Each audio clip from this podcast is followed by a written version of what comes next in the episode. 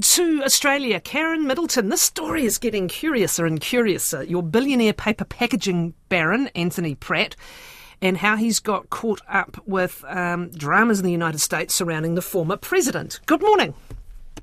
Good morning, Kathryn. Yeah, it is weird, isn't it? Um, there's a lot of questions about what what the president, the former president uh, Donald Trump, has said to Anthony Pratt, what Anthony Pratt has said to other people about the president and a range of other prominent people, and then how the heck recordings of Anthony Pratt talking about all this have come to light in uh, the nine newspapers over here, the Sydney Morning Herald and the Age, and the 60 Minutes program, uh, and now also in the in the New York Times in the United States. So it's a very weird situation, but it seems that um, well, we've heard prior to this week that Anthony Pratt is now the subject of, pardon me, part of um, been drawn into the one of the criminal cases against Donald Trump because he was allegedly told by Donald Trump about uh, some details about US's nuclear submarine capabilities and that he was uh, alleged to have mentioned this to other people. Now, we should say that there's no suggestion that Anthony Pratt has done anything wrong here. It's more about what, whether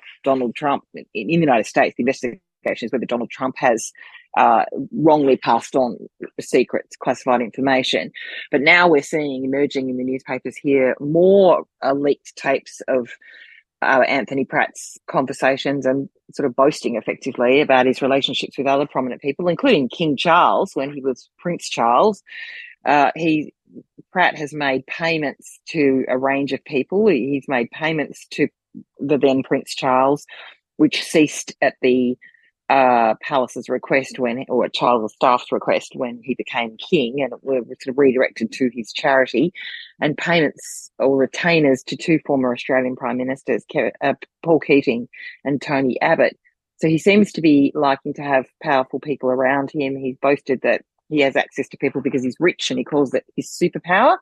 Uh, and yeah, very interesting set of leaked comments uh, about how he has used his uh, wealth to get access to people and um, uh, further his business interests in, in terms of having those relationships. I think the uh, former president had, in his inimitable way, uh, dismissed his contact with Mr. Pratt. Yes, the former president has described him as the red-headed weirdo from Australia. Now, um, you know, uh, okay. that explains everything. yeah. Interesting comment. That's right. Yeah. Uh, okay. Uh, your Prime Minister is in the United States. He is in the United States. He's in Washington, D.C.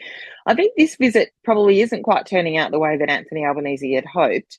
He was originally scheduled to address the Congress, a, a joint sitting of the Congress, which is a always a prestigious invitation to receive from the United States, and a number of other prime ministers have done it. Uh, John Howard was invited to do it on September the 12th, 2001, which was in fact uh, delayed because of the 9 11 terrorist attacks. I was on that trip with him in Washington and that did not occur, but he was invited back later on to do that. Anthony Albanese is not able to do it on this occasion because the Congress is in a bit of turmoil. There's no House Speaker at the moment. They can't hold a joint sitting if they haven't got a Speaker. So there's that problem. Uh, and equally, the turmoil in the Congress has made it more difficult for the Prime Minister to have the meetings he wanted to have to press the case for passing legislation to finally implement the AUKUS submarine deal. It looks as though he's managed to get the meetings that he wanted, but um, it's it's not been as smooth as he had hoped. Nevertheless, he's having dinner uh, this evening, uh, US time, uh, pretty much now, with uh, the President and the First Lady and, and Anthony Albanese and his partner Jodie Haydon and they are receiving the sort of full treatment. There are there are levels of visit you can have when you go to the White House.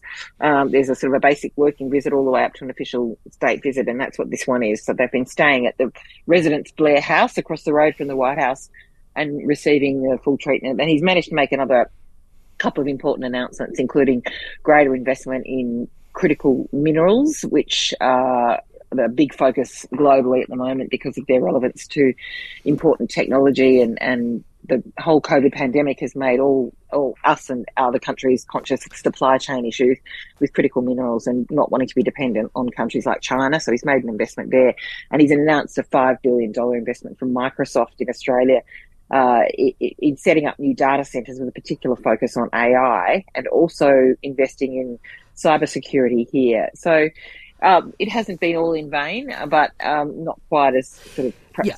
Just a, smooth as you'd hoped. Just a few seconds left. Importantly, he's announced a visit to China. Now, this is significant given the freeze that's been on for a while, right? Indeed, absolutely. We we haven't had a prime minister visit China since 2019, uh, and he is going on the 4th of November. It'll be 50 years since Gough Whitlam went and forged diplomatic relations there. And just before um, he goes, we've had the release of Australian journalist Cheng Lei, Chinese Australian, who's been in jail there for three years. She's been giving interviews here this week about her treatment.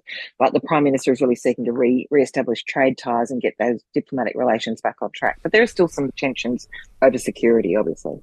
Karen, thank you. Karen Middleton is the chief political correspondent for the Saturday paper and our Australia correspondent.